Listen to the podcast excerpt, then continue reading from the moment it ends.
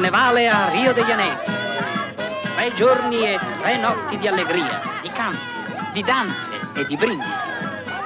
Una festa col tocco di Capodanno e di Piedigrotta. Ogni anno centinaia di canzoni vengono scritte per quest'occasione. Una di queste composizioni si prestava a meraviglia per lo sfondo musicale del primo film brasiliano. Ari Barroso, l'autore, ha usato il ritmo della samba per dipingere un quadro musicale della sua terra nativa. Lo chiamò Aquarela do Brasil. Prima di lanciarci nell'ascolto del brano musicale Aquarela do Brasil, andiamo un poco a descrivere questo film. Non c'è molto da dire in realtà, per questo poi mi sono soffermato molto mh, sulla parte iniziale. Però è giusto andarne a raccontare le caratteristiche. Innanzitutto ha la caratteristica di essere un documentario animato. Penso che sia il primo che arrivò sugli schermi cinematografici come mediometraggio. E la sua composizione è intelligente perché va ad alternare momenti di ripresa appunto della vita reale con questo commento che abbiamo ascoltato anche durante le musiche a eh, dei piccoli sketch, dei piccoli cortometraggi con quelli che sono i personaggi più amati e più voluti, insomma, del bestiario Disney. E stiamo parlando di Donald Duck, quindi di Paperino, e di Goofy, ovvero Pippo. La, la cosa particolare che possiamo notare nel millenovecentoquarantadue è che la figura di Mickey Mouse, che fino a pochi anni prima era considerata la star, la vera icona di Walt e appunto di, di quell'immaginario che era stato costruito nei fumetti e anche nei cortometraggi, qui viene sostituita dal papero, cioè da Donald Duck e da Pippo. Non a caso questo, questo cambio, perché dagli anni trenta agli anni quaranta c'è effettivamente anche un cambio proprio generale a livello di approccio della comicità, approccio delle storie, cosa che ho già analizzato per esempio nella mia carriera universitaria proprio nella tesi finale. E in questo cambio c'è anche un'identificazione maggiore in quelle che sono le problematiche che deve affrontare Paperino, oppure la comicità al limite dell'irreale di, di Pippo, rispetto a quelle che potevano essere le storie legate a Mickey Mouse. Questo, oltre a darci una conferma di alcune cose che stavano avvenendo in quel, in quel momento storico, ci fa parlare anche del personaggio che viene creato appositamente per celebrare il Brasile, ovvero José Carioca.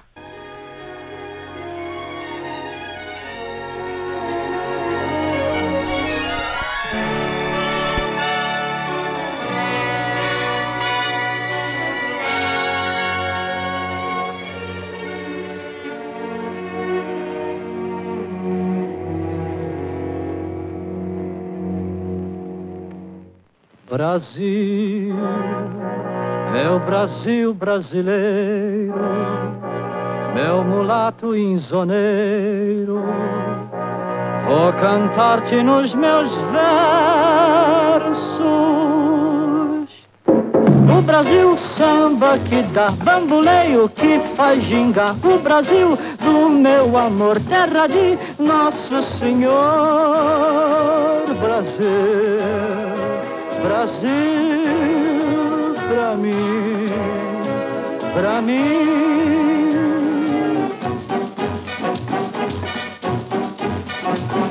Oh, esse coqueiro que dá coco, oi, onde amarro a minha rede, nas noites claras de luar, Brasil.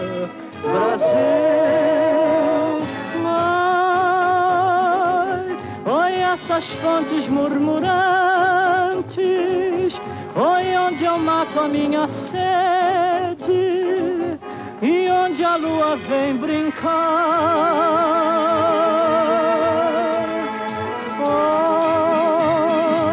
Oi, esse Brasil lindo e trigueiro é o meu Brasil brasileiro, terra terra de samba e pandeiro, Brasil, Brasil, pra mim, pra mim.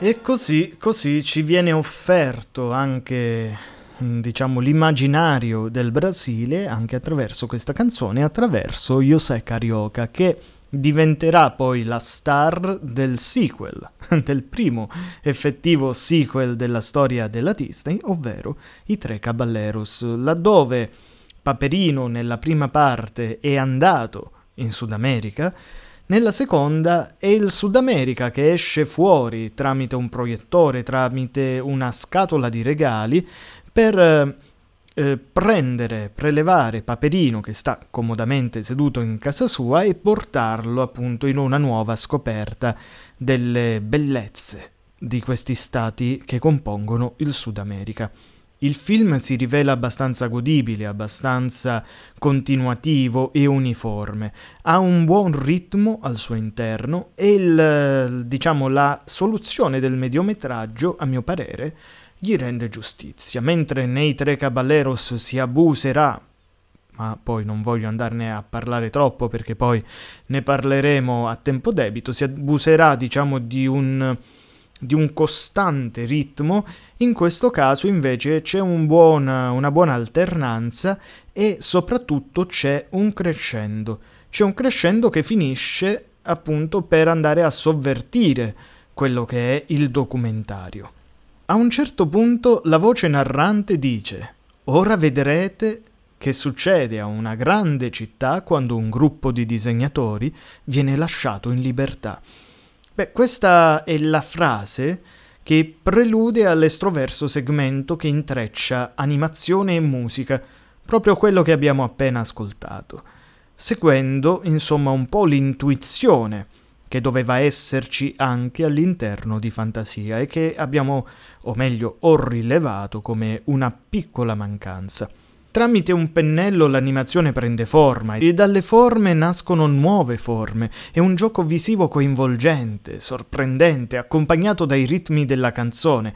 Insomma, basta che il pennello venga premuto su delle rocce che subito l'acqua sgorga e dà vita a dei disegni, dei caschi di banana si tramutano in tucani, e un fiore che inghiottisce un'ape miracolosamente si trasforma in Paperino, nuovamente protagonista.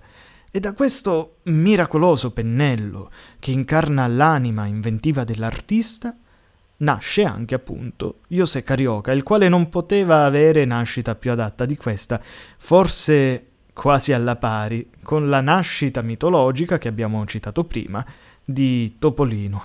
Carioca nasce sullo schermo, attorniato dalle musiche del suo paese, e riconoscendo Paperino, il quale si presenta con un biglietto da visita di Hollywood, e lo conduce per le strade di Rio de Janeiro suonando e ballando la samba, coadiuvato sempre da quel pennello del disegnatore che gli va a contornare il mondo.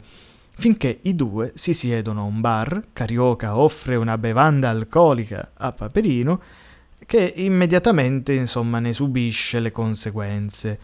E dalla sbornia si va a lanciare in un ballo di samba insieme a delle silhouette di persone umane, insomma, come avverrà un po' nei Tre Caballeros, con la differenza che in quest'ultimo film le persone saranno veramente reali e Paperino sarà capace di interagire con loro con una naturalezza che per l'epoca era estremamente innovativa.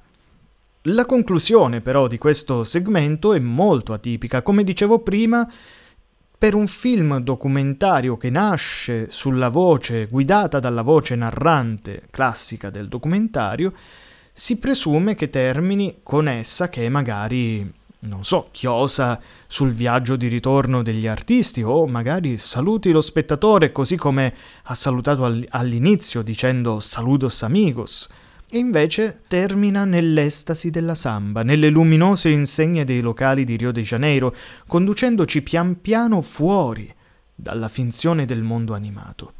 È un finale aperto, che non lascia spazio ad una conclusione probabilmente è voluto.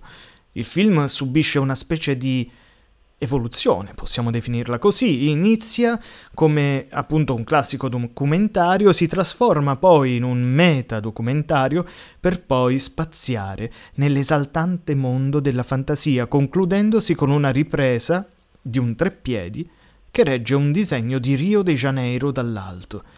Ma sia il treppiedi di legno, sia lo stesso foglio, sono anch'essi disegnato, disegnati.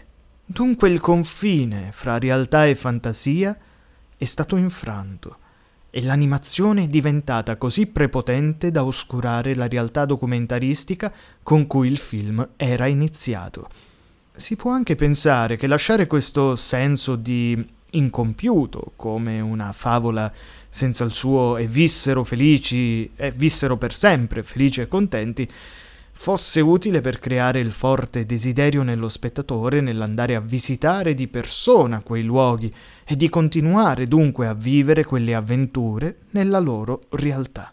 D'altronde era questo lo scopo di Saludos Amigos.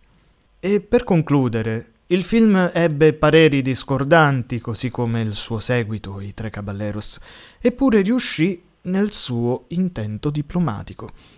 A livello artistico viene premiato probabilmente più il seguito che il primo, proprio perché riesce a far tesoro di esperienze maturate durante la realizzazione di quest'ultimo. Ed è difficile stabilire se possa essere definito un documentario a tutto tondo, perché eh, appunto alcune parti ce lo suggeriscono chiaramente, ma altre ci conducono su altre strade. E diciamo che a mio parere è proprio questa, questa la bellezza di questo prodotto filmico, unire la realtà documentaristica all'espressività dell'animazione, alla sua comicità e capacità di trasmettere informazioni, ma soprattutto di emozionare.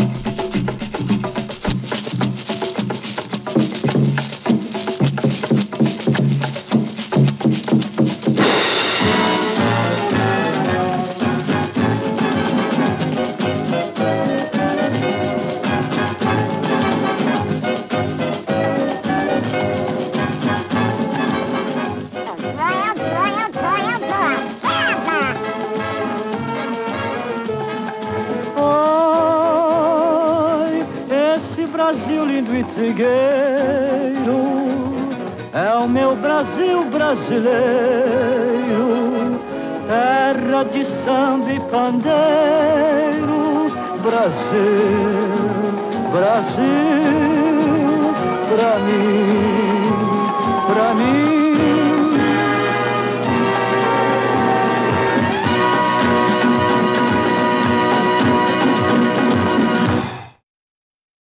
Questo è il podcast di Full Mel.